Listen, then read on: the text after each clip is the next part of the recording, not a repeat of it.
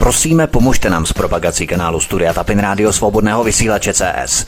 Pokud se vám tento nebo jiné pořady na tomto kanále líbí, klikněte na vaší obrazovce na tlačítko s nápisem Sdílet a vyberte sociální síť, na kterou pořad sdílíte. Jde o pouhých pár desítek sekund vašeho času. Děkujeme. Příjemný, krásný, dobrý večer, dámy a pánové, milí posluchači od mikrofonu svobodného vysílače a nebo na kanále Odisí vás zdraví vítek. Vítejte při poslechu pořadu americký Černobyl Three Mile Island. Stojí na písčině zvané Třímílový ostrov. Vypíná se uprostřed řeky Susquehanna asi 16 kilometrů od Harrisburgu, hlavního města amerického státu Pensylvánie. Tento betonový kolos, viditelný z velké dálky, byl vybudovaný uprostřed zemědělského kraje. Jaderná elektrárna na Three Mile Island byla velká atrakce, na kterou se tehdy jezdili dívat lidé ze širokého okolí. Nebylo divu, protože to byla krásná stavba plná nejmodernějších technologií a zároveň zdroj laciné jaderné energie. Obyvatelé okolních městeček si na tuto obří betonovou katedrálu brzo zvykli. 28. března 1979 došlo v jaderné elektrárně Three Mile Island v okrese Dauphin v Pensylvánii kombinací technické poruchy a lidského faktoru k částečnému rozstavení reaktoru druhého bloku a uvolnění množství radiace do atmosféry. Likvidace této havárie trvala 14 let a vyžádala si 1 miliardu dolarů. Dodnes zůstává Three Mile Island nejhorší jadernou havárií v historii Spojených států. Příběh elektrárny Three Mile Island z 28. března 1979 prošel v průběhu let revizemi a vědecké posudky se stále zdokonalovaly. Jaderní inženýři vybavení nejmodernější robotikou se časem dozvěděli, že podstatná část jádra druhého bloku ve skutečnosti 50% byla během částečného rozstavení zničená. Do atmosféry se uvolnilo ionizované záření a tuny radioaktivního uranu bylo v ohrožení. Co stálo za největší jadernou katastrofou ve Spojených státech amerických sedm let před ukrajinským Černobylem? Pojďme na první kapitolu Historie Three Mile Island – Stavba prvního reaktoru na Three Mile Island byla zahájena přesně 18. května 1968. První reaktor byl tlakovodním reaktorem s čistým výkonem 819 MW, který navrhla a postavila společnost Babcock and Milcock, poskytující průmyslové služby za tehdejších 400 milionů dolarů. Tento první reaktor byl uvedený do provozu 2. září 1974. Potom následoval druhý blok. Jehož výstavba byla zahájena 1. listopadu 1969 a dokončená až 30. prosince 1978, tedy na sklonku roku 1978. Ovšem druhý blok byl dokončený velmi narychlo. Druhý blok byl totiž spožděný kvůli překročení rozpočtu, který v roce 1978 činil tehdejších 700 milionů dolarů a kvůli právním námitkám ze strany organizace Three Mile Island Alert a jejího předsedy Erika Epsteina. Proto si musela společnost pospíšit s dokončením jeho výstavby 30. prosince 1978. Ten důvod byl jednoduchý. Provozovatel elektrárny, společnost Metropolitan Edison Company, dceřiná společnost General Public Utilities Company, která tu elektrárnu Three Mile Island vlastnila, tak díky tomu ušetřila na daních 100 milionů dolarů. Dnes už víme, že takový spěch se jim ale vážně nevyplatil. Druhý blok totiž nebyl v provozu ani tři měsíce, když k té havárii došlo. Bylo jaro roku 1979. Tehdy uplynulo už čtvrtstoletí od doby, co byla v ruském Obnínsku, nedaleko Moskvy, v roce 1954 uvedená do provozu první jaderná elektrárna na světě o výkonu 5 MW. Od té doby, a zvláště poté, co se svět v 70. letech potýkal s nedostatkem ropy, vyrostla řada dalších, mnoho z nich i na území Spojených států. Přitom s možnými riziky si tehdy nikdo hlavu kdo ví jak nelámal.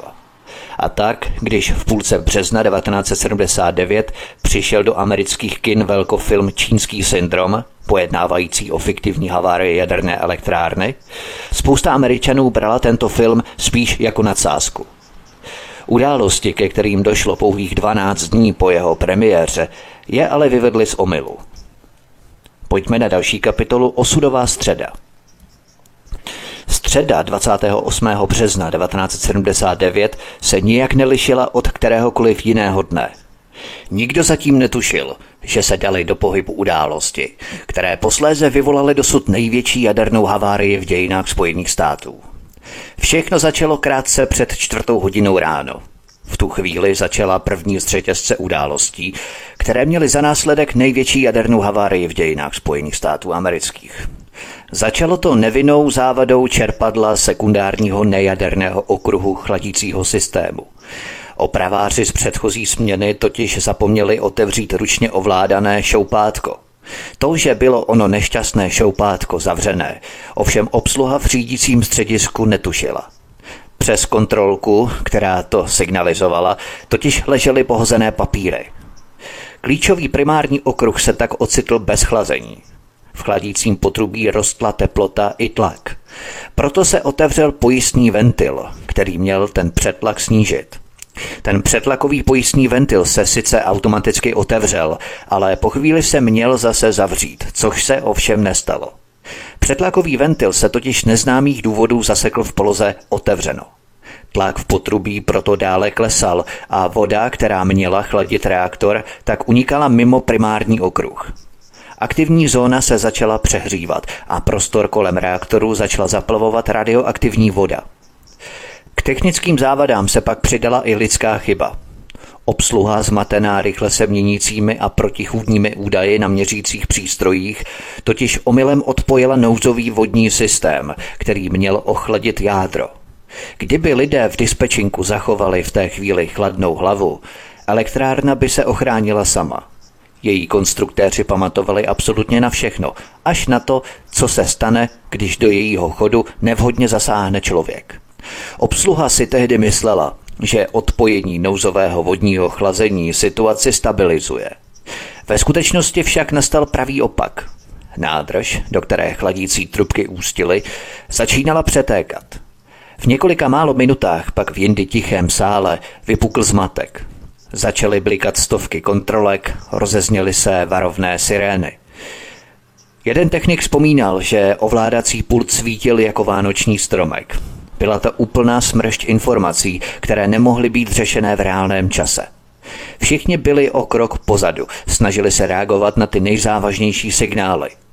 Do počítače přicházela spousta údajů a ten je nestačil analyzovat a vytisknout, takže zpracované výsledky z něj vycházely s velikým spožděním. Protože tlak chladící vody dále klesal, zapnula se havarijní čerpadla, která ji začala po hektolitrech doplňovat. Obsluha ovšem v domění, že příčina problému byla právě tady, jedno z těch čerpadel, jak jsem zmínil, ručně vypnula. Obsluha zkrátka usoudila, že chladící vody bylo v okruhu přebytek. Ovšem bylo to právě naopak, vody se zoufale nedostávalo.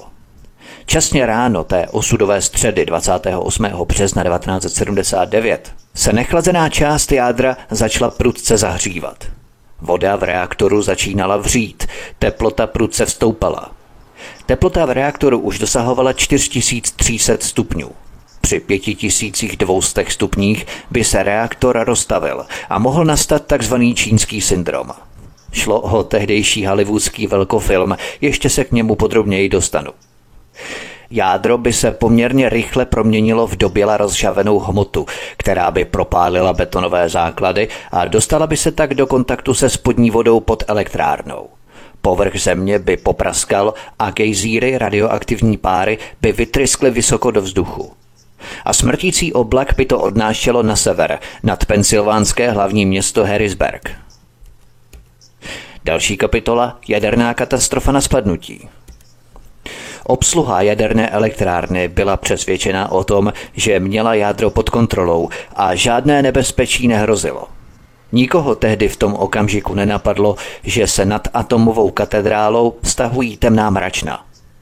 Většina pracovníků pracovala v tomto oboru dlouhá léta a nikdo se nikdy s žádnou havárií nesetkal. Všechny systémy byly několikanásobně jištěné.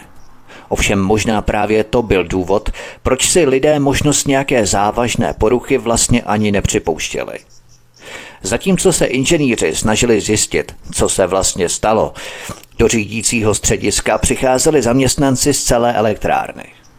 Ve čtvrt na sedm ráno, tedy zhruba dvě a čtvrt hodiny po havárii, jich tam bylo kolem 60, ale pořád přibývali další. A pak zazněl varovný signál prostor zamořen. Byl to doslova šok. Brzy začaly praskat palivové tyče a reaktor se začal tavit a z elektrárny začala unikat radioaktivní pára. Otevřeným ventilem totiž do vedlejší budovy unikala kontaminovaná voda, ze které se po celé elektrárně šířila radioaktivní pára. Když hrozilo, že radiace unikne do okolí, byl vyhlášený vůbec první stav obecného ohrožení v dějinách jaderné energetiky Spojených států. Obsluha elektrárny si nasadila ochranné masky a zůstala u ovládacích pultů. Hladina radiace v zamořených prostorách dosahovala 10 tisíc remů. To je dávka tak velká, že i několik málo minut pobytu v takovém prostředí by znamenalo smrt. Ovšem k jak obrovskému průšvihu se schylovalo, ještě nikdo netušil. Pojďme na další kapitolu zprávy o nehodě unikají na veřejnost. Mezitím už byl den. Okolí elektrárny se probouzelo k životu. Ráno jako každé jiné, mysleli si místní lidé. Řada z nich ale najednou začala cítit v ústech podivnou kovovou pachuť, bylo jim nevolno, pálila je kůže a slzely jim oči. Někteří lidé dokonce začali zvracet. Nikdo je ale stále před ničím nevaroval a tak se lidé normálně pustili do svých každodenních povinností. Po čtyři hodiny panovalo kolem Three Mile Island naprosté ticho. Teprve po osmé hodině ráno začaly místní rozhlasové stanice získávat první útržkovité signály. O tom, že se něco stalo, se první novináři dozvěděli od reportéra, který jim volal. Hele, mám dojem, že se něco děje. Nemáte nějaké zprávy? A v redakci rozhlasové stanice mu sdělili, že nevěděli, o čem hovořil. Ten novinář řekl, že na Three Mile Islandu měli zřejmě poplach hasiči a záchranáři a také doplnil, že z chladících věží nestoupala pára. V redakci pojali podezření a tak se tam rozhodli zavolat. V ústředně jaderné elektrárny ovšem nic netušili, ale přepojili je do Velínu.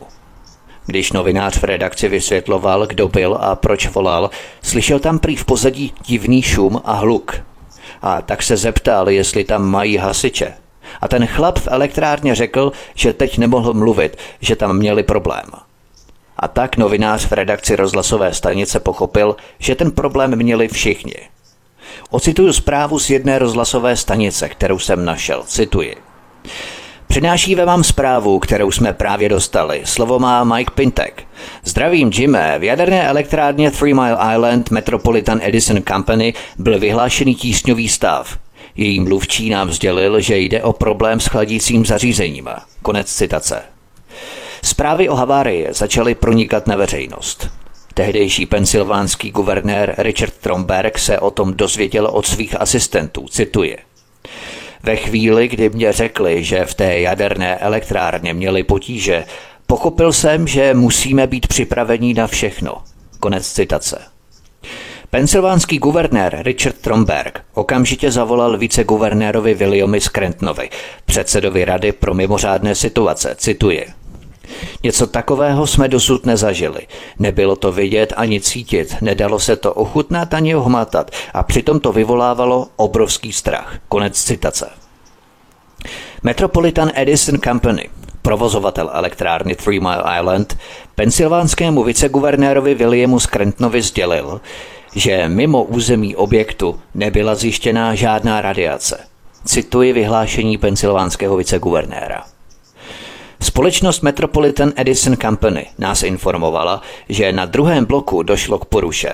Všechno přijímají pod kontrolou a že zdraví a bezpečnost lidí nebyly a nejsou ohrožené. Konec citace.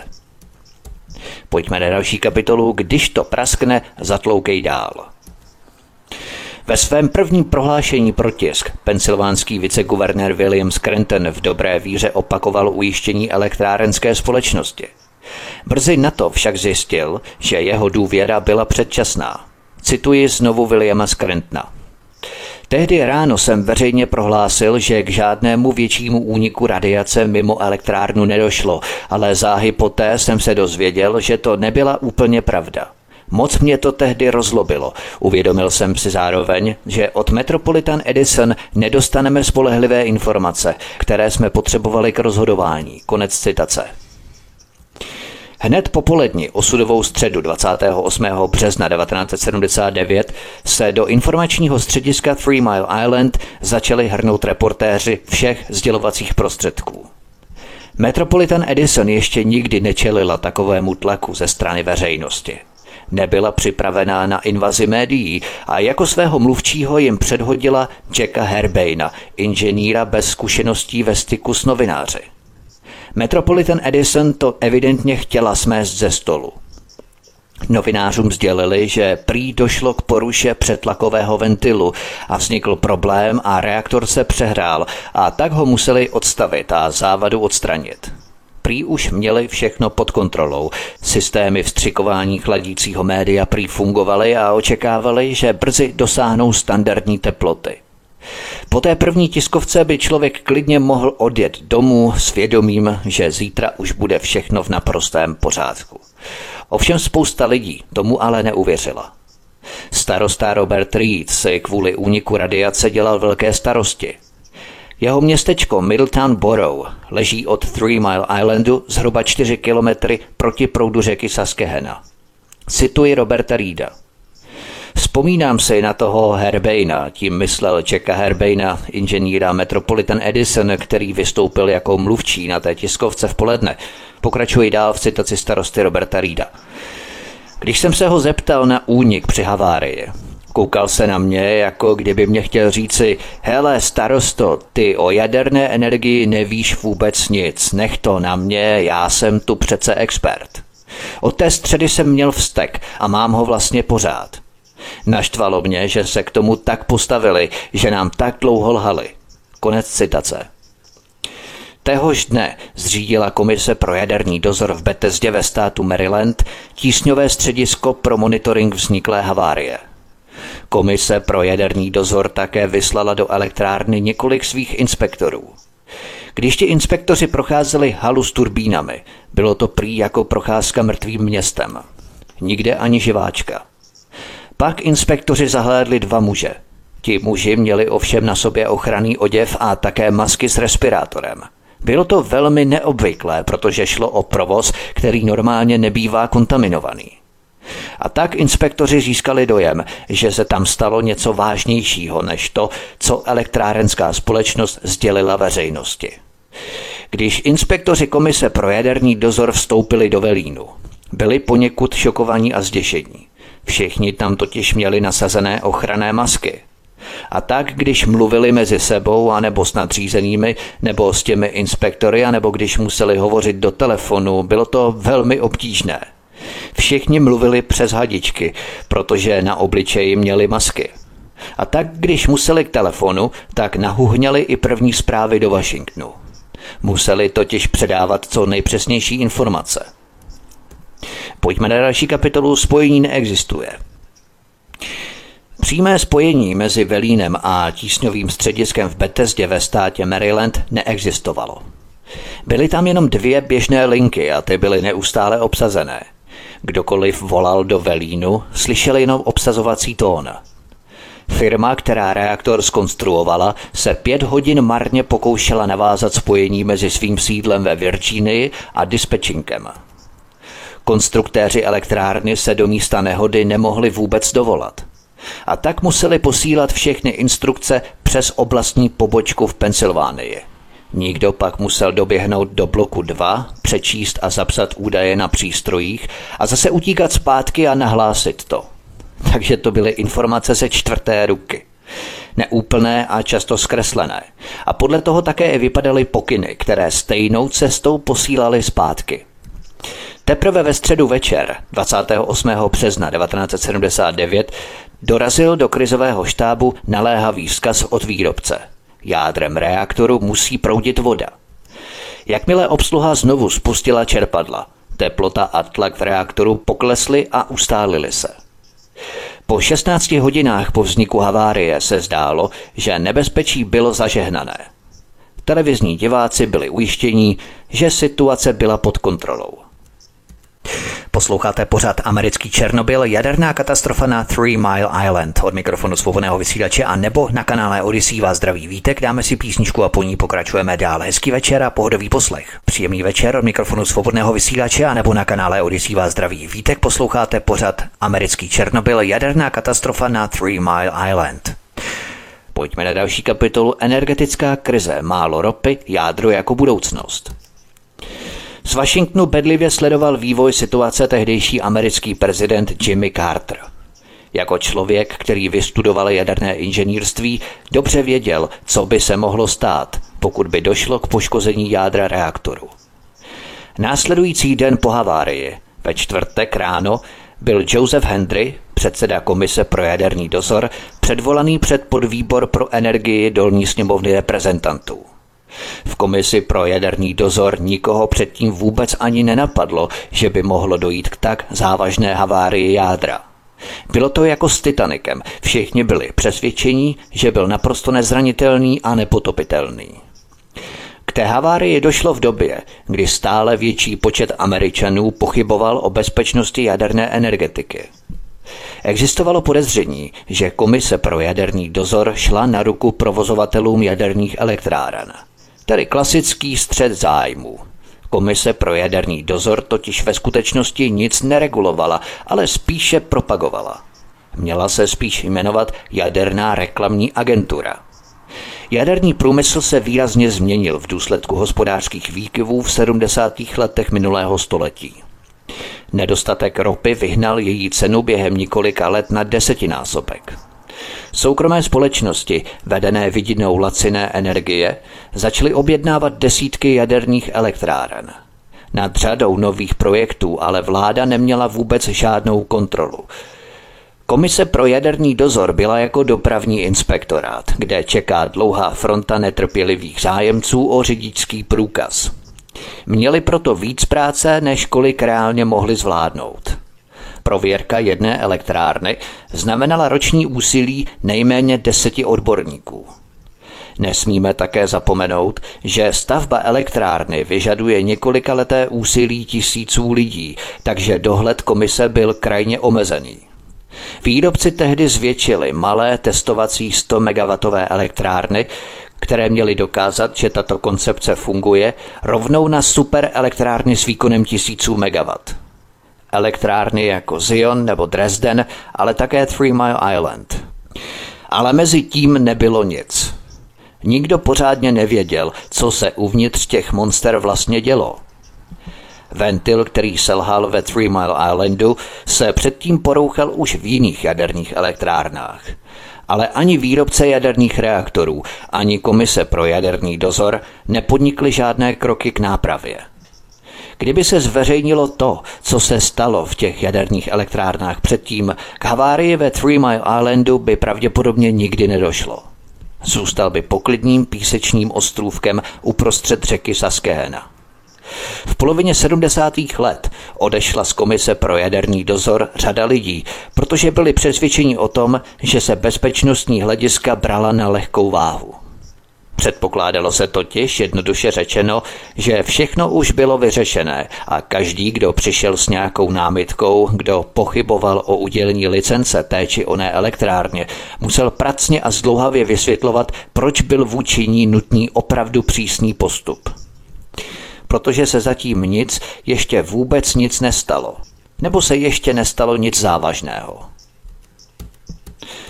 Pojďme se podívat na další kapitolu čtvrtek, jeden den po havárii. Celý čtvrtek dopoledne nebyl pensylvánský guvernér Richard Tromberg ve své kůži. Komise pro jaderný dozor ho sice ujistila, že nebezpečí pominulo, ale přesto cítil, že potřeboval opravdu zaručené informace. Proto schromažďováním informací pověřil svého viceguvernéra Williama Screntna, cituje – Napadlo mě, že by tam měl někdo zajet a pořádně se tam porozhlédnout. A pak bylo mě tenkrát 30 a možná jsem si myslel, že jsem byl nesmrtelný, jsem se rozhodl, že tam prostě pojedu sám.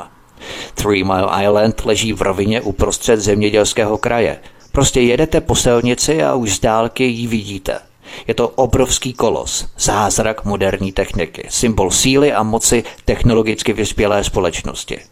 A najednou vás napadne, že se tam děje něco nebezpečného, čemu vůbec nerozumíte. Konec citace. Když viceguvernér William Scranton dorazil na ostrov, požádal, aby mu ukázali zdroj úniku radiace.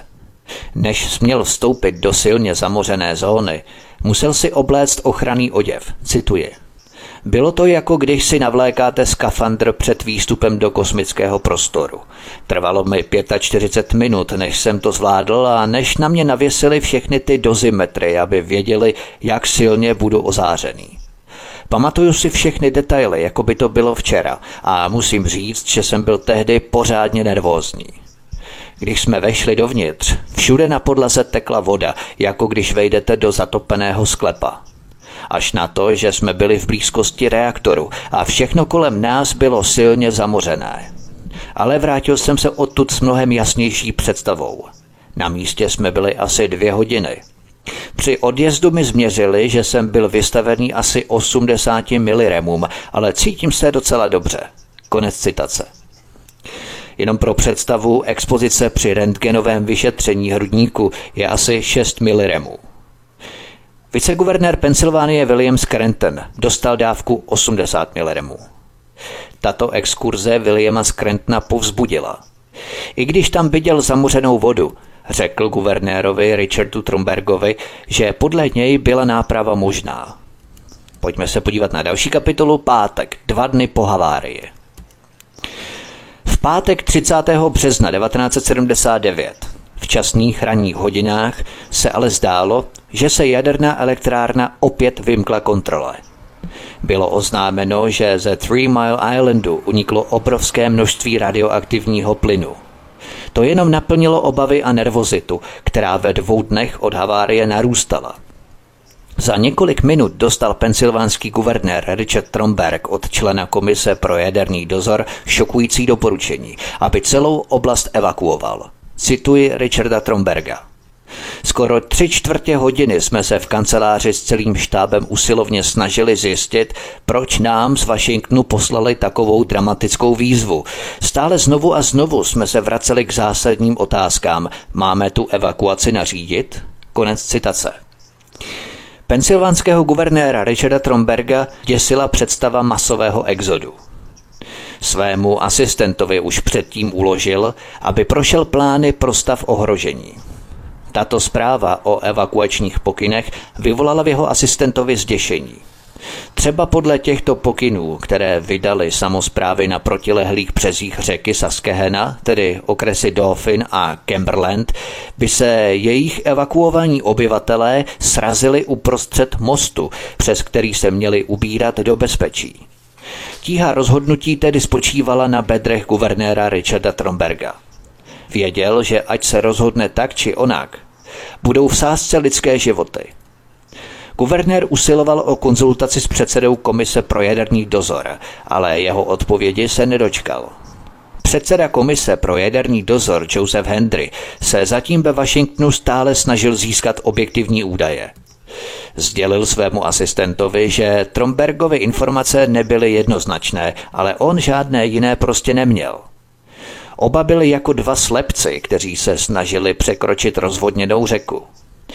Zatímco pensylvánský guvernér Richard Tromberg čekal na odpověď předsedy komise pro jaderný dozor Josefa Hendryho, nad pensylvánským hlavním městem Harrisburg se najednou rozezněly sirény. Představme si tu situaci, kdy byli lidé už dva dny vytěšení jadernou havárií na Three Mile Island, v pátek k ránu spí a najednou se jim uprostřed hlubokého spánku jako nůž do těla zařízne ohlušující siréna, která je násilně v šoku probudí. Obrovská panika. Pro boha, co se to zase děje? Někdo vyhlásil poplach Harrisburské civilní obraně – v okolních obcích se rozletěly fámy o možné evakuaci. Na Three Mile Islandu byl vyhlášený havarijní stav. Lidé byli nabádaní, aby se trvali ve svých domovech a aby utěsnili okna i dveře, ale nic jim prý nehrozilo. Měli zachovat prostě klid. Zemědělci byli vyzvaní, aby svá zvířata drželi pod střechou a na uskladněném krmivu. Místním obyvatelům se zdálo, že prožívali děj dobře známého příběhu. 12 dní před havárií 16. března 1979 byl totiž v celé zemi uvedený do kin hollywoodský velkofilm Čínský syndrom s Jane Fondovou, Michaelem Douglasem a Jackem Lemonem v hlavních rolích. Tento hvězdně obsazený thriller Američanům poprvé předvedl hrůzy katastrofy ve fiktivní americké jaderné elektrárně. Nikdo nevěděl, jestli dojde k obnažení jádra. Ten pátek byl slunečný průzračný den, ale lidé se připravovali na nejhorší. Cituji jednu z výpovědí. Sousedé mi říkali, abych přijela k ním, že mají pušky, řetězovou pilu a nákladák a že pojedeme na dálnici a prorazíme si cestu přes všechny překážky, které tam budou. Že za každou cenu odtud odjedeme, takže představa, že by mohlo jít o nějakou spořádanou evakuaci, byla pustá fantazie. Konec citace. Já jsem vybral právě tuto výpověď ženy, abych ilustroval, jak zběsilá ta situace skutečně byla. Lidé, kteří vědí, že jim jde o život, přestanou brát jakékoliv ohledy vštěpené léty takzvanou civilizovanou morálkou. Stranou jde etika, pryč jde ohleduplnost k ostatním. Začnou prostě pracovat atavistické instinkty a snaha přežít za každou cenu. Klidně vás ti druzí zabijí, smetou vás, jenom aby se prostě oni dostali dopředu, kamkoliv k záchraně a k přežití. Pensylvánský guvernér Richard Tromberg věděl, že na odvrácení paniky neměl mnoho času. Krátce po desáté hodině v pátek konečně obdržel dlouho očekávanou zprávu. Únik radiace byl silně nadhodnocený.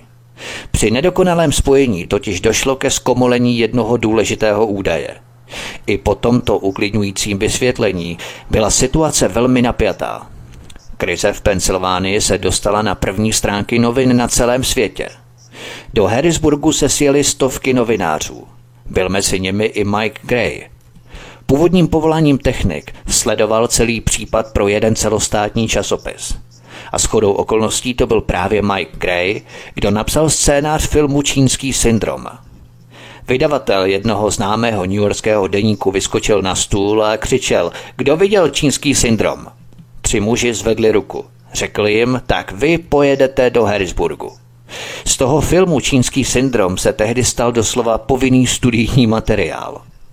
V pátek v 11 hodin byla svolaná další tisková konference. V té době však byli novináři už hodně navstekaní a nedůvěřiví a novináři začali naléhat kladli stále více dotěrnějších otázek a požadovali na ně přesné odpovědi. Inženýr Jack Herbane, vybraný jako tiskový mluvčí provozovatele elektrárny Metropolitan Edison, odpovídal vyhýbavě. Nakonec se novináři pořádně naštvali a obvinili představitele společnosti, že se jim jádro začalo tavit. Lidé prostě začali mít strach a vztek.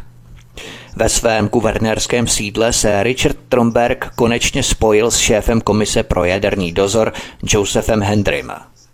Předseda komise pro jaderný dozor Joseph Hendry pro jistotu navrhl nařídit částečnou evakuaci. Cituji prohlášení guvernéra Richarda Tromberga. Na pokyn předsedy komise pro jaderný dozor doporučuji těhotným ženám a dětem předškolního věku, aby opustili oblast na vzdálenost 8 kilometrů od elektrárny Three Mile Island až do odvolání. Konec citace. Těhotných žen a dětí bylo zhruba 3,5 tisíce. Prohlášení pensylvánského guvernéra Richarda Tromberga ovšem rozpoutalo paniku, které se původně snažil vyhnout.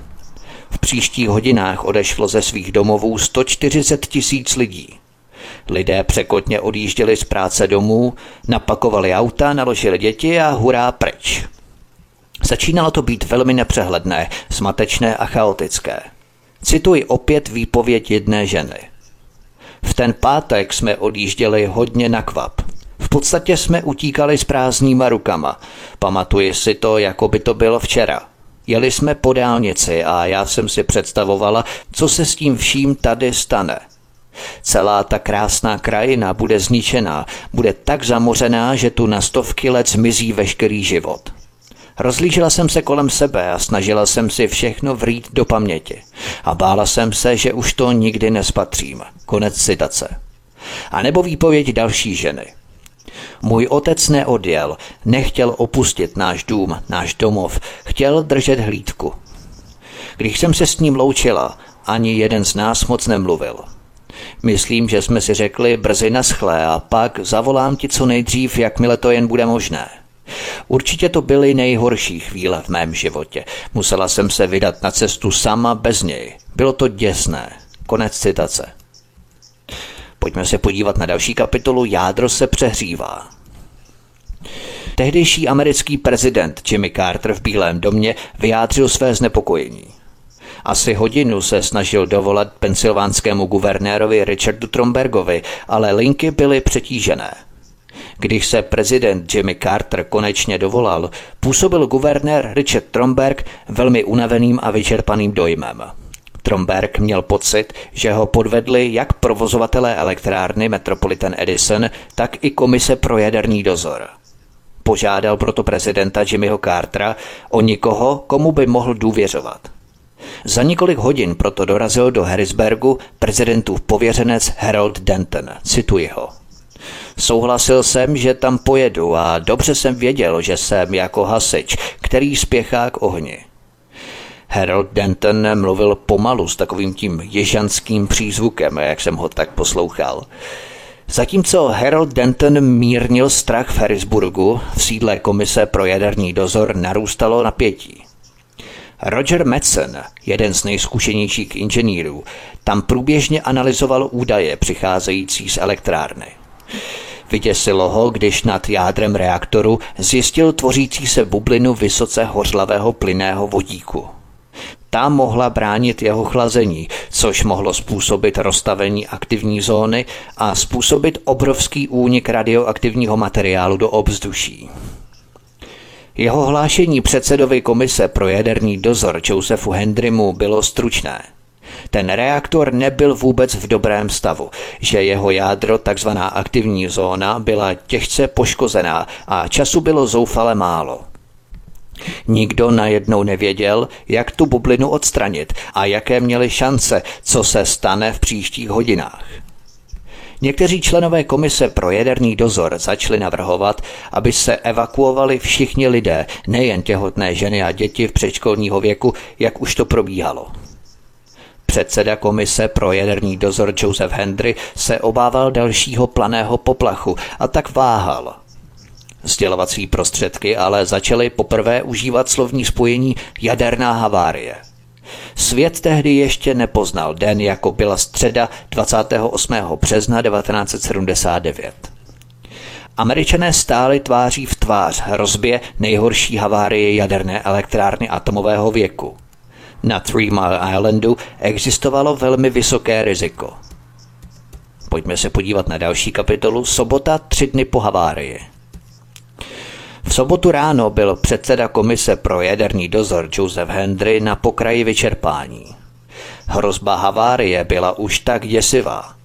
Teď ovšem přibyl další problém že se ta vodíková bublina nad reaktorem smísí s kyslíkem a dojde k ničivé explozi.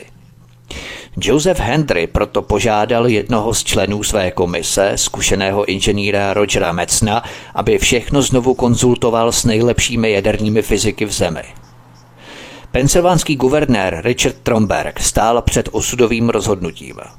Ovšem bez dalších informací se nemohlo odhodlat nařídit kompletní a úplnou evakuaci. Přesto se jeho štáb začal připravovat na nejhorší. Pracovali na plánu evakuace všech obyvatel, včetně úřadů. Probídali několik variant krizových scénářů. Všichni byli pod hrozným tlakem, navíc po třech dnech unavení a nevyspalí. Do Bethesdy ve státu Maryland zatím začaly přicházet zprávy Mecnových konzultantů, tedy dalších jaderných fyziků. Nebyly vůbec příjemné. Pro člena komise pro jaderný dozor inženýra Rogera Mecna to byly krušné hodiny. Při výpočtech si uvědomil, že jedna jeho proměna byla špatná – po zpřesnění mu najednou vycházelo, že výbuch nehrozil během jednoho nebo dvou dnů, jak původně předpokládal, ale že kritická situace už nastala a reaktor mohl explodovat každou chvíli. Seděli prostě na časované bombě. ale Harold Denton, zmocněnec prezidenta Jimmyho Cartera, v jeho provizorní kanceláři poblíž Three Mile Island zachovával klid.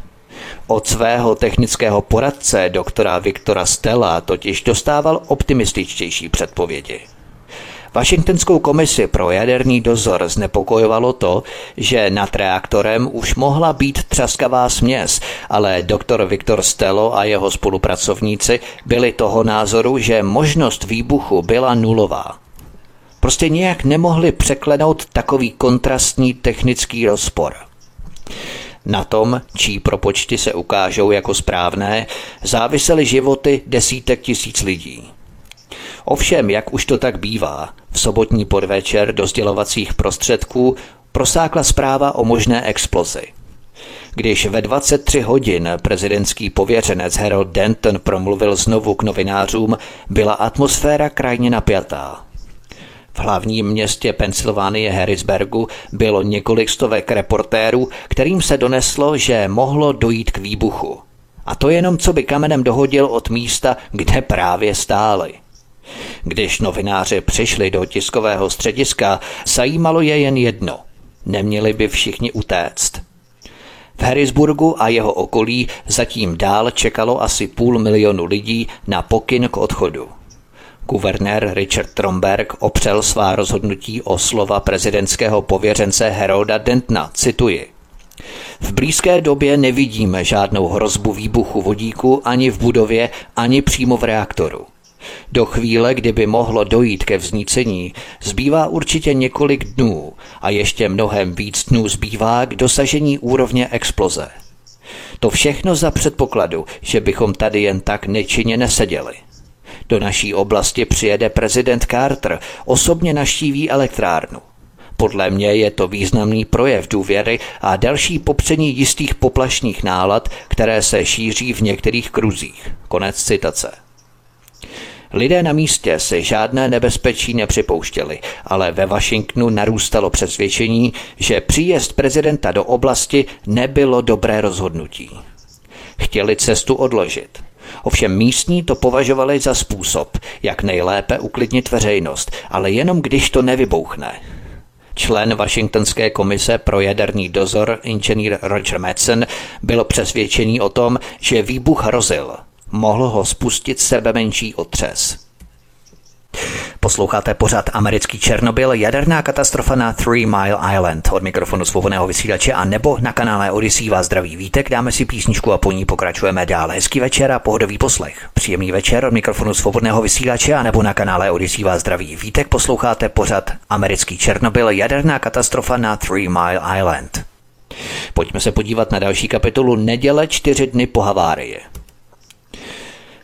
1. dubna 1979 v neděli ráno se doktor Viktor Stelo vypravil do kostela. Celou předchozí noc pracoval na tom, aby dokázal, že teorie o výbuchu vodíku nad reaktorem byla chybná. Zatímco doktor Viktor Stelo byl v kostele, člen komise pro jaderný dozor Roger Madsen spěchal do Harrisburgu. Z Washingtonu odletěl s rozhodnutím, že na Three Mile Island musel dorazit dříve než prezident. Na letišti potkal prezidentova pověřence Herolda Dentna a doktora Viktora Stella, kteří tam už čekali na vládní vrtulník. Došlo k velké hádce přímo v hangáru. Roger Madsen vpadl do hangáru, kde byl právě zmíněný doktor Viktor Stelo, špičkový expert z Komise pro jaderný dozor. A Viktor Stelo řekl Heroldu Dentnovi, ty neřáde, jak si mohl šířit ty žvásty o vodíkové bublině? A Roger Madsen na to, Viktore, ta bublina může bouchnout každou chvíli a jestli to nevíš, si blázen. A takhle v tom hangáru na sebe křičeli a hádali se. Pro Herolda Dentna jako prezidentova pověřence to museli být hodně krušné a napjaté okamžiky. Každou chvíli měl totiž přiletět šéf exekutivy, tedy prezident i se svou chotí a dva špičkoví vědci se v tom hangáru hádali, jestli to bouchne nebo ne. Pojďme se podívat na další kapitolu Návštěva prezidenta v jaderné elektrárně. Několik minut na to na Harrisburgském letišti přistáli Jimmy a Rosalind Carterovi. Pro Herolda Dentna to byla chvíle rozhodnutí. Roger Madsen informoval prezidenta o té bublině a možnosti vzniku třaskavé směsi a snažil se mu vysvětlit oba aspekty problému, ale zatím ještě nikam nejeli. Bylo to klíčové rozhodování. Prezident přiletěl, aby uklidnil veřejnost. Když by se teď otočil na podpadku a vrátil by se do Bílého domu, bylo by to gesto nad slunce jasnější. A tak udělal to jediné správné rozhodnutí. Do té elektrárny jel. Vyjeli z hangáru na Harrisburgském letišti a pak po silnici kolem řeky přímo na Three Mile Island. Pohled na tu kolonu aut tehdy byl to neskutečný zážitek, protože tam přišli lidé, kteří se pokusili postavit se k tomu čelem. Jednou jim řekli, aby odjeli z města a potom zase, že ne, že žádné nebezpečí nehrozilo. Den na to vyzvali k evakuaci těhotné ženy a děti a tak pořád ode zdi ke zdi. Hrozí tam výbuch? Ne, nic nehrozí. A najednou tam byl prezident Spojených států a jel po dálnici v čele svého doprovodu, aby si osobně prohlédl ten sud prachu. A lidé stáli kolem cesty a tleskali mu, protože tam byl s nimi, protože je neopustil v těžké chvíli. Jimmy Carter, vystudovaný jaderný inženýr, pomáhal také během své služby u amerického námořnictva demontovat poškozený kanadský jaderný reaktor. Když přijeli do elektrárny, dali jim takové žluté návleky, které jim navlékly na boty a ty návleky je měly ochránit před radioaktivní vodou, která stála na podlaze té budovy. Když se nacházeli za branou, posadili je do autobusu a ten autobus vjel dovnitř.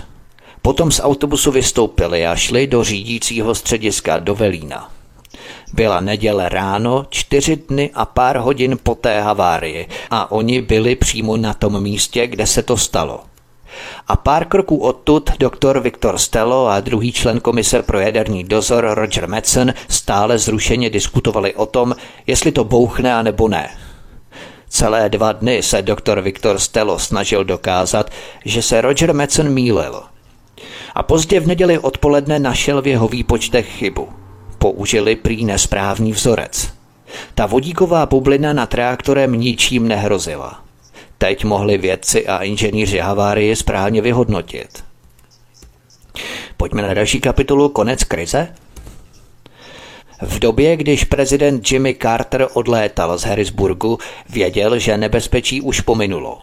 Prezidentova návštěva znamenala konec krize – po pěti dnech strachu a nejistoty se místní obyvatelé opět cítili aspoň trochu bezpečí a vraceli se domů.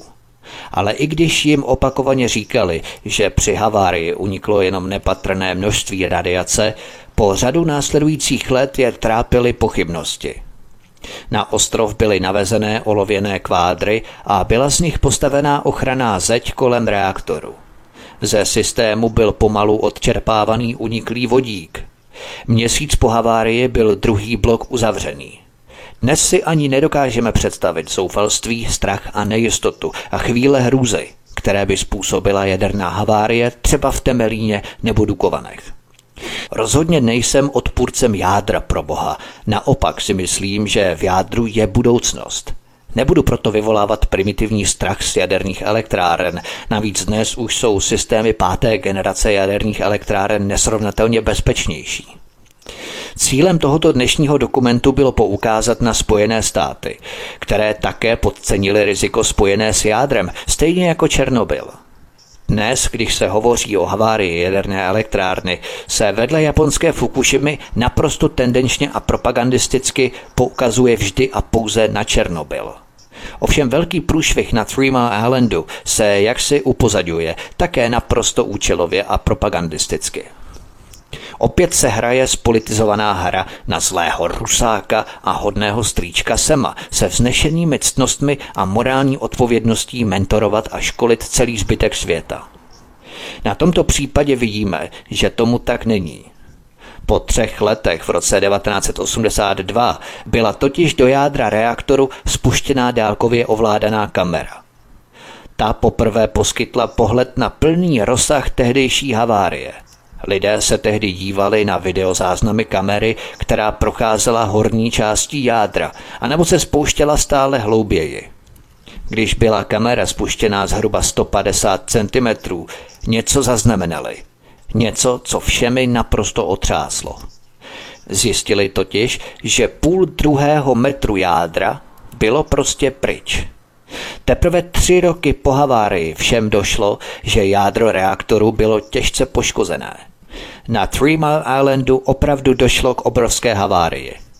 Nešlo sice o film Čínský syndrom, ale rozstavilo se jádro. 50% z jádra bylo zničené nebo rozstavené, asi tak 20 tun paliva se sesunulo na samé dno tlakové nádoby. Teprve po třech letech se zjistilo, o jak obrovskou havárii se skutečně jednalo. O tom není pochyb. V důsledku této události zavedl jaderný elektrárenský průmysl nové bezpečnostní a provozní předpisy. A výstavba nových jaderných elektráren byla ve Spojených státech na dlouhá léta zastavená. V roce 1985 se podařilo expertům dopravit další dálkově ovládanou kameru až na dno reaktoru, kde objevila zatuhlou změť rozstavených částí reaktoru a uranového paliva, která konzistencí připomínala stuhlou sopečnou lávu. Koncem 80. let konečně mohly být zahájené práce na dekontaminaci zamořeného areálu, které skončily v srpnu 1993. Druhý blok, na kterém se stala ta havárie, byl od roku 1979 odstavený. První blok elektrárny Three Mile Island byl trvale odstavený od 20. září 2019. Podle vyjádření předsedkyně státního úřadu pro jadernou bezpečnost Dany Drábové se druhý reaktor z hlediska stavu jaderného paliva a rozsahu poškození aktivní zóny příliš nelišilo od původního rozsahu poškození aktivní zóny reaktorů v ukrajinském Černobylu, který havaroval v dubnu 1986. Co se týče prvního bloku, po fukushimské havárii v roce 2011 byla elektrárna Three Mile Island přeskoumaná komisí pro jaderný dozor a bylo zjištěno, že byla provozovaná bezpečně a bez rizika. Ale v roce 2012 se v elektrárně začalo objevovat záhadné skřípání.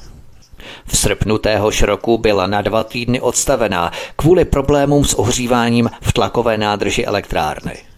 O měsíc později musela být opět na dva dny odstavená kvůli špatně fungujícímu chladícímu čerpadlu, které způsobilo automatické vypnutí.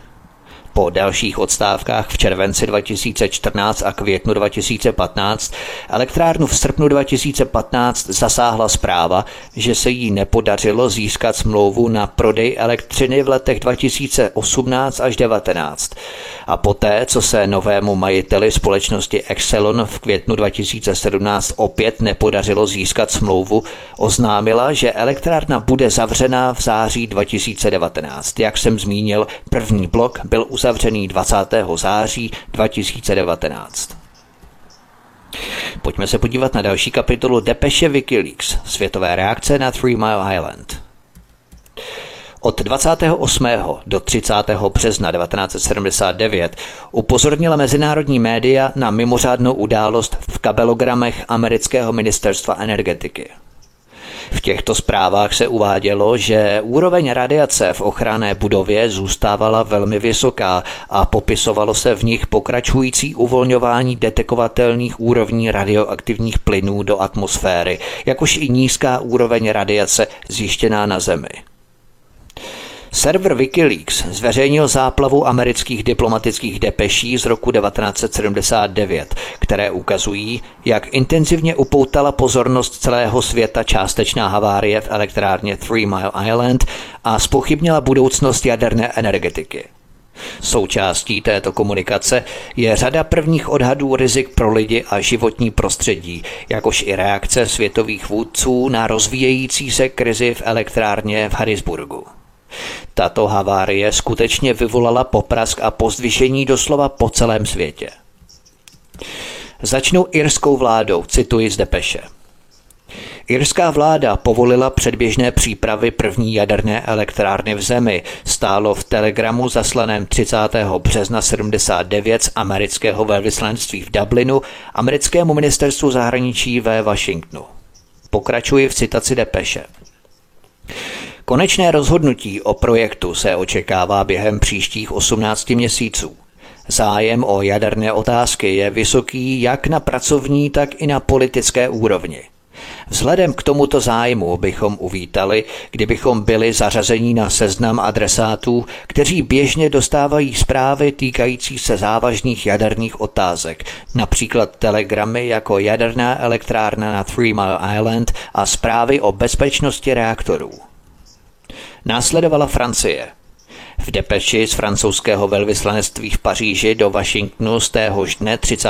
března 79 žádali francouzští představitelé o přístup do areálu Three Mile Island a o vyšetřování před nacházející debatou na téma francouzské energetické politiky, cituji z francouzské depeše. Minister průmyslu Girald naplánoval na nadcházející středu debatu o francouzské energetické politice v parlamentu a na čtvrtek naplánoval tiskovou konferenci. Aktuální faktické informace o předmětné události budou proto velmi důležité, uvádí se v telegramu. V Německu si mezi tím úředníci a diplomaté kladli otázku, zda zprávy o Three Mile Island nepřispěly k tomu, co označovali za největší protijadernou demonstraci v dějinách Německa, která přilákala do ulic Hanoveru desetitisíce lidí, ale která byla také plánovaná několik týdnů předtím, než k havárii na Three Mile Island došlo. Cituji z německé depeše. Není jasné, do jaké míry Harrisburg podpořil další účast, ale pro ekologické aktivisty bude nepochybně silným přínosem při šíření jejich protijaderného poselství, uvádí se v jednom z telegramů na toto téma. Právě tento typ reakce veřejnosti znepokojil španělské představitele ve dnech po Three Mile Island a telegram zaslaný z amerického velvyslanectví v Madridu 2. dubna 79 obsahoval otázky týkající se důsledků havárie pro tehdy připravovaný národní energetický plán ve Španělsku. Podobně tomu bylo i ve Švédsku, kde americký diplomat uvedl, že Harrisburgská havárie měla okamžitý hluboký dopad na švédskou vnitropolitickou debatu a dodal, že to nebylo překvapené pro zemi, ve které byla jaderná energie už několik let nejpolarizovanějším politickým tématem. Dále nízozemští představitelé uvedli, že šance na budoucí rozvoj jaderné energetiky se ve dnech po Three Mile Island rozhodně nezlepšily. A v Japonsku, kde v roce 2011 došlo k jaderné havárii ve Fukushimě, vyvolal incident tehdy na ostrově Three Mile Island výzvy k ukončení rozsáhlého spoléhání se na americké technologie v tamních jaderných reaktorech a také k většímu nezávislému výzkumu bezpečnostních prvků reaktorů. Zazněly také výzvy k úplnému zákazu jaderné energie. Tehdejší místo předseda Evropské komise Lorenzo Natali uvedl, že nedávná havárie, k níž došlo v jaderné elektrárně Three Mile Island, mimořádně vážným způsobem spochybňuje některé zásadní otázky týkající se bezpečnosti jaderných elektráren a bezpečnosti osob, které v nich pracují, jakož i těch, kteří by se z podobných důvodů mohli stát oběťmi následků takových havárií. Na Kubě, kde se v té době připravovala výstavba první jaderné elektrárny svého druhu, obvinila vláda Fidela Castra z havárie na ostrově Three Mile Island, cituji, nedostatek bezpečnosti, který je vlastní našim reaktorům a konstrukčním postupům a tvrdila, že sovětské komerční reaktory naopak nikdy nehodu neutrpěly. To ještě Kubánci netušili, že přijde Černobyl za pár let v dubnu 1986. Indie se mezi tím tázala, zda by se v jejich vlastních reaktorech mohla stát nehoda jako na Three Mile Islandu, ale uvedla, že se domnívá, že se jednalo o jedinečný případ tlakovodních reaktorů a že reaktory s vařící vodou, které Indie používá, by byly schopné takovou nehodu kontrolovat a zastavit. Mezitím se němečtí představitelé prostřednictvím amerického velvyslanectví ve dnech po havárii na Three Mile Island spojili s nabídkou pomoci při opravě poškozeného reaktoru. Cituji z německé depeše. Středisko jaderného výzkumu v Karlsruhe vyvinulo robotický stroj, který by mohl být užitečný při opravách v ochranné nádobě reaktoru na Three Mile Islandu, uvádí se v telegramu jednoho z pracovníků velvyslanectví v Německu. Posloucháte pořád americký Černobyl, jaderná katastrofa na Three Mile Island. Od mikrofonu svobodného vysílače a nebo na kanále Odyssey vás zdraví vítek, dáme si písničku a po ní pokračujeme dále. Hezký večer a pohodový poslech. Příjemný večer od mikrofonu svobodného vysílače a nebo na kanále Odyssey vás zdraví vítek. Posloucháte pořád americký Černobyl, jaderná katastrofa na Three Mile Island. Pojďme se podívat na předposlední kapitolu dnešního vysílání Rakovina a následky z ozáření. V den havárie tedy ve středu ráno 28. března 1979, řada z obyvatel kolem elektrárny najednou začala cítit v ústech podivnou kovovou pachuť, bylo jim nevolno, pálila je kůže a slzely jim oči. Někteří lidé pocitovali i nevolnost, jiní dokonce začali zvracet. Byly také hlášené případy vypadávání vlasů.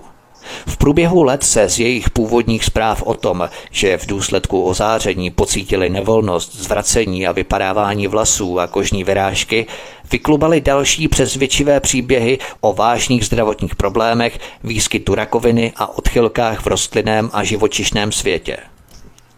Tyto příběhy přetrvaly navzdory oficiálním závěrům. Navíc ta vodíková bublina, která se vytvořila nad reaktorem, kam myslíte, že byla vypuštěna? No přece do atmosféry. Oni ji postupně odpouštěli, aby to nevybuchlo. Jak vám řekne každý, kdo zná černobylskou katastrofu, radiace dělá s lidským tělem děsivé věci. Akutní radiační syndrom, rakovina, deformace, je to děsivé. Oficiální stanovisko jaderného průmyslu zní, že mezi havárií na ostrově Three Mile Island a případy rakoviny v okolí elektrárny neexistuje žádná přesvědčivá souvislost, ale podle serveru PenLife to někteří místní lékaři viděli jinak. Pensylvánští lékaři uvádějí, že v oblasti poblíž elektrárny se častěji vyskytuje rakovina štítné žlázy, která je často způsobená radiací. Říkejte si tomu třeba pomluvy, ale tady je nepříjemná pravda. Čísla amerického úřadu pro kontrolu nemocí CDC ukazují, že v Pensylvánii je jeden z nejvyšších výskytů rakoviny štítné žlázy v zemi. Každá rodina v této oblasti má svůj příběh o rakovině, řekla Petty Longneckerová, která v době havárie žila v 300 let staré rodinné usedlosti v Elizabethtownu, několik kilometrů od jaderné elektrárny. Cituji. Mám pocit, že jsme byli učebnicí toho, co se při radiaci pokazí. Petty Longneckerová, jejíž dětem bylo v době havárie 8 a 10 let, a které se evakuovaly, patří k zástupům rodin, které se drží přesvědčení, že vystavení radiaci z Three Mile Island mělo krátkodobé i dlouhodobé nepříznivé účinky na obyvatelstvo i v okolí a na rostlinný i živočišný svět. V průběhu let byla svědkem toho, jak řada jejich příbuzných, přátel a sousedů a mužů, kteří v elektrárně pracovali, podlehli leukémii, rakovině a dalším nemocem. Cituji. Slyšíte jen tolik příběhů, že víte, že byly skutečné a to vás znepokojuje, co se dělo, řekla Petty Longneckerová. Cituji dál. Tyto latence z tolika druhy rakoviny – Každý rodič, buď u sebe nebo u svých dětí, kterým byla diagnostikovaná rakovina, si okamžitě položil otázku, bylo to druhé jádro? Jsme 40 let pryč a stále slyšíte tento komentář. Mezi nejstaršími žijícími svědky havárie patří i Helen Hockerová, která bydlela ve svém domě ve Farview v Township, odkud viděla ikonické chladící věže. Helen Hokrová si také jasně vybavuje přátelé, sousedy a rodinu, které v průběhu let ztratila kvůli rakovině. Cituji. V této oblasti mělo rakovinu tolik lidí, říká Helen Hokrová a ptá se, proč tolik lidí onemocnělo rakovinou. Mezi nimi byla i její dcera Pety, nejmladší ze čtyř dětí, která zemřela na rakovinu štítné žlázy ve svých 20 letech a její nejstarší syn Chris, který rovněž v dospělosti podlehl rakovině krku. Hokrová dodnes říká, že nikdy nebyla spokojená s odpovědí úřadů. Frank Goldstein, tehdy mladý a neohrožený fotoreportér filadelské pobočky CBS WCAU-TV, toho pátečního rána kroužil nad elektrárnou ve vrtulníku a jeho úkol, možná jeden z největších v jeho kariéře, ho zaslepil před potenciálním nebezpečím. V průběhu let byl Frank Goldstein svědkem toho, že u řady novinářů, kteří byli na místě kvůli úkolu, byla diagnostikovaná rakovina varlat, rakovina močového měchýře nebo jiné druhy rakoviny. Značná část z nich má problémy se štítnou žlázou, prohlásil Goldstein, který sám má problémy se srdečními chlopněmi. Dozvěděl se, že i jednou z příčin jeho srdečních problémů je vystavení radiaci. Ani ho nikdy nenapadlo dát to do souvislosti s touto havárií. Na dopady záření a výskyt rakoviny v oblasti bylo vypracovaných mnoho studií. Například studie z roku 1982 v časopise American Journal of Public Health zjistila 40% nárůst úmrtnosti kojenců v okrese Dauphin v období odpovídajícímu havárii. Tato úmrtí však nebylo možné spojit s radiací a vědci poznamenali, že mohla souviset se stresem matek a užíváním sedativ. Klasika, nesouvisí. Kde jsme to jen slyšeli? Ani ty nejrozsáhlejší studie nedokázaly vynést jednoznačné verdikty v probíhající diskuzi. V polovině 80. let zveřejnila Pittsburghská univerzita zdánlivě přesvědčivé výsledky, které dávaly do souvislosti výskyt rakoviny s ozářením Mile Island. V roce 2000 však univerzita zveřejnila výsledky dlouhodobější 20-leté studie, která dospěla k závěru, že vystavení radioaktivitě uvolněné při havárii zřejmě nespůsobilo zvýšení umrtnosti na rakovinu lidí, kteří v době havárie žili v okruhu 7 kilometrů od jaderné elektrárny. Takže opět nesouvisí. Ozáření rakovina nesouvisí. Univerzitní studie zjistila vyšší než očekávaný počet úmrtí mezi lidmi, kteří v té době žili v blízkosti elektrárny Three Mile Island, ale mnoho z těchto úmrtí bylo připisováno srdečním onemocněním, nikoli v rakovině související s vystavením radiace.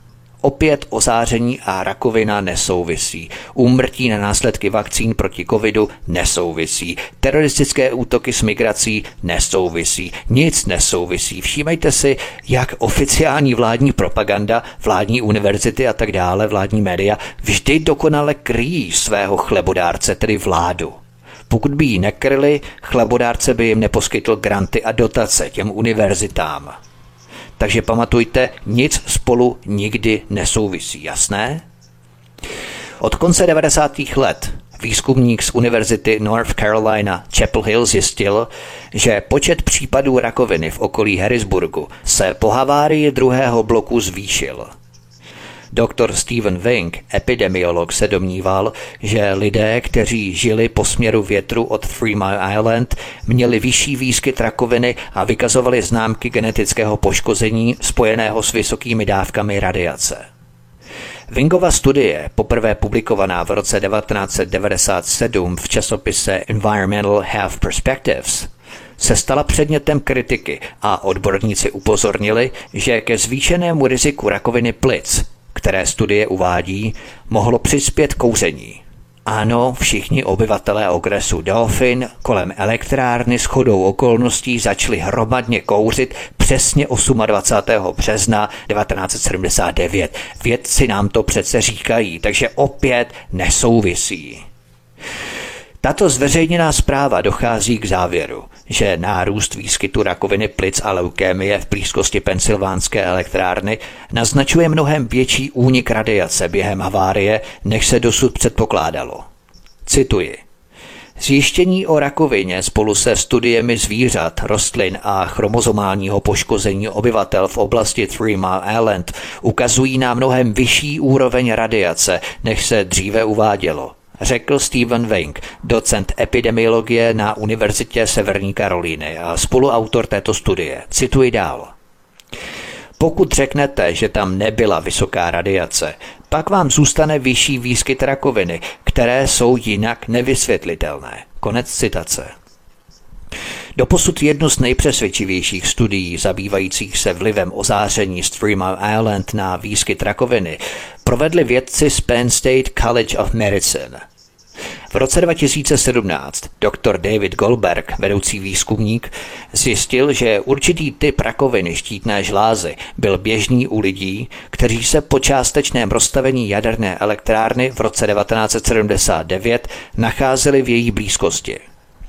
Goldenberg zjistil, že rakovina štítné žlázy způsobená nízkou úrovní radiace má jiný mutační signál než většina případů rakoviny štítné žlázy. Aby byla tato studie takzvaně čistá, musel jí Goldenberg omezit na relativně malý vzorek populace 44 lidí, kteří se narodili v blízkosti ostrova Three Mile Island a kteří se léčili v Penn State Herbshade Medical Center s rakovinou. Goldenbergova studie zjistila posun, který lze přičíst vystavení radiaci, zejména v časovém rámci havárie na Three Mile Island.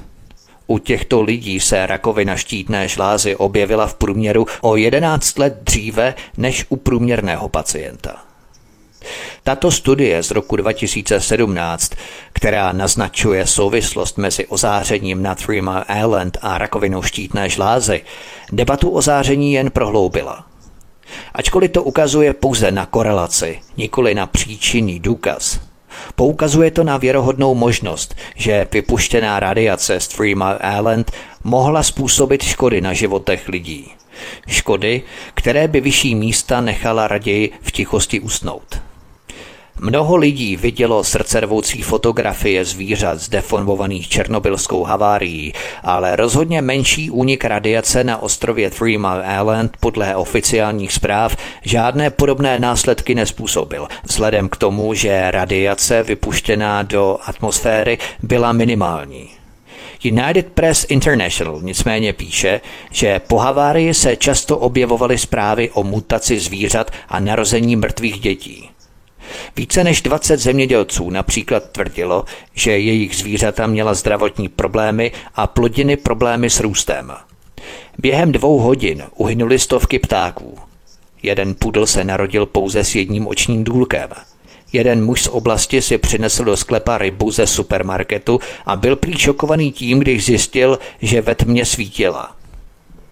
Navzdory těmto děsivým příběhům Komise pro jaderný dozor odmítla, že by radiace způsobila deformace zvířat a uvedla jiné příčiny.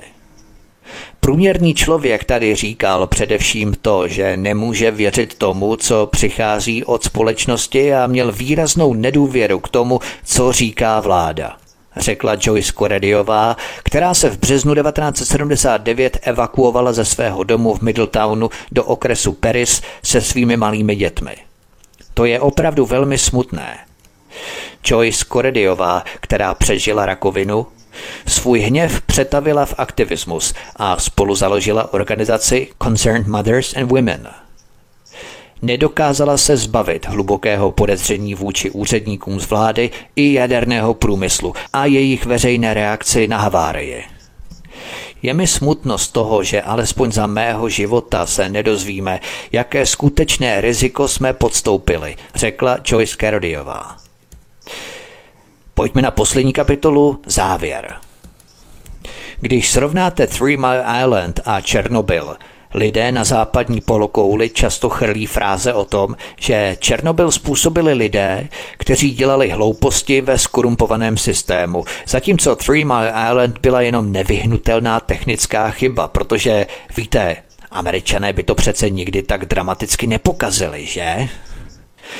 Ukázali jsme si ale, že to nebylo tak docela pravda. Událost, která se odehrála 28. března 1979, začala, když se ucpal systém čerpadel jaderné elektrárny, který zajišťoval vodu pro chlazení reaktoru. Tím se zvýšil tlak, takže se automaticky otevřel přetlakový ventil. To je správně. Co už ale tak správně nebylo. Ventil se neuzavřel zpět, což způsobilo, že třetina této cené chladící vody odtekla. Ačkoliv z toho můžete vinit strojní zařízení, větším problémem bylo, že si toho nevšimli lidé obsluhující zařízení. Kromě toho také přehlédli, že ventily nouzového přívodu vody byly uzavřené kvůli běžné údržbě. Aniž bych zabíhal do technických detailů, je třeba si uvědomit, že protože tito lidé včas nezareagovali, došlo k vylití chladící vody, zvýšení teploty a bum. Jaderný reaktor se částečně rozstavil a zároveň se uvnitř reaktoru vytvořila velká, děsivá vodíková bublina. Takže, aby bylo jasno, ano, situace na Three Mile Islandu, jak po technické, tak i po lidské stránce, dopadla o dost lépe než v Černobylu, ale to bylo jen opravdu štěstí. Mohlo to velmi snadno dopadnout úplně stejně špatně, anebo ještě hůř, jako v Černobylu. Stejně tak se celá věc tutlala, jak to jen bylo možné. Ve čtyři hodiny ráno došlo k částečnému rozstavení jaderné elektrárny Three Mile Island. Ovšem zaměstnanci se ozvali místním a státním úřadům až v 7 hodin ráno, tedy o celé tři hodiny později aby jim dali vědět, že hele, na dvorku se tady taví jaderný reaktor. 24 minut poté byl vyhlášen stav nouze. To byl dobrý pokrok, ale úředníci dále otáleli. Místo toho, aby místním obyvatelům řekli, co se děje, anebo třeba nařídili evakuaci okolních měst, situaci bagatelizovali. Dobře, takže pokud jste v tuto chvíli byli průměrným místním obyvatelem Pensylvánie, Všichni velcí úředníci se vás snažili uklidnit. Na různých tiskových konferencích, v televizních vystoupeních a rozhovorech vám tito lidé slibovali, že je všechno v pohodě, v pořádku, že nebezpečí pominulo, že můžete jít do práce a nedělat si s tím žádné starosti. V zákulisí se ale mluvilo naprosto o něčem jiném. Ve skutečnosti byli tito úředníci zaměstnaní diskuzemi o tom, zda je třeba evakuovat stejných 600 tisíc lidí, které před chvilkou venku falešně uklidňovali, že se nic neděje, že mají všechno pod kontrolou. Navíc Three Mile Island neměl žádné evakuační plány, prostě nic. Navzdory tomu, že pět okolních okresů bylo vážně ohroženo, ani Metropolitan Edison, ani nikdo jiný ze zúčastněných nikdy neuvažoval o důležitosti takového setkání, na kterém by se zvážily možné nápady na evakuaci. Takže v době, kdy se Three Mile Island skutečně rozstavil a vodíková bublina vypadala, že byla připravená prasknout, se vrcholní představitelé zoufale snažili na poslední chvíli vypracovat nějaké evakuační plány. Nakonec se Three Mile Island nestal takovou katastrofou, jak se někteří obávali, ale tajnostkářská reakce úřadů byla skutečně katastrofálně špatná. V dnešní době se na řešení celé záležitosti vzpomíná jako na učebnicový příklad toho, jak se nemá reagovat na jadernou krizi. Takže to tutlání zaměstnanců a úřadů bylo více než jasné. Po výbuchu v Černobylu v dubnu 1986 se příběhy o Three Mile Island staly méně častými, ale to jenom proto, že Černobyl byl mnohem horší a učinil oblast v jeho bezprostředním okolí neobyvatelnou pro lidi na dalších 20 tisíc let. Ve srovnání s tím vypadá lépe prostě cokoliv. Na tuto obrovskou jadernou katastrofu Three Mile Island bychom ale neměli zapomínat, až nás budou média propagandisticky obracet pouze na východ, pouze na Černobyl. To by bylo všechno pro tento pořad. Já věřím, milí posluchači, že se vám to líbilo. Budu samozřejmě velmi rád, když budete komentovat eh, pod tímto pořadem na kanále Odyssey a budu samozřejmě rád, když budete sdílet tento pořad na sociální média, to je velmi důležité, anebo ho rozposílávat e-maily. Moc vás o to prosím, o to sdílení a rozposílávání, protože potřebujeme opravdu nabrat co nejvíce lidí, co nejvíce posluchačů, takže prosíme sdílejte, komentujte, lajkujte, jakákoliv interakce je užitečná. Já vám děkuji, mějte se moc krásně od mikrofonu svobodného vysílače nebo na kanále Odyssey vás zdraví Vítek. Já vám přeju hezký zbytek dne a příště se s vámi opět těším na slyšenou u dalšího pátrání, u dalšího bádání zakázané historie. Hezký večer. Prosíme, pomožte nám s propagací kanálu Studia Tapin Rádio Svobodného vysílače CS.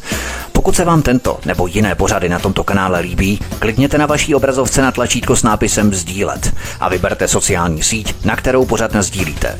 Jde o pouhých pár desítek sekund vašeho času. Děkujeme.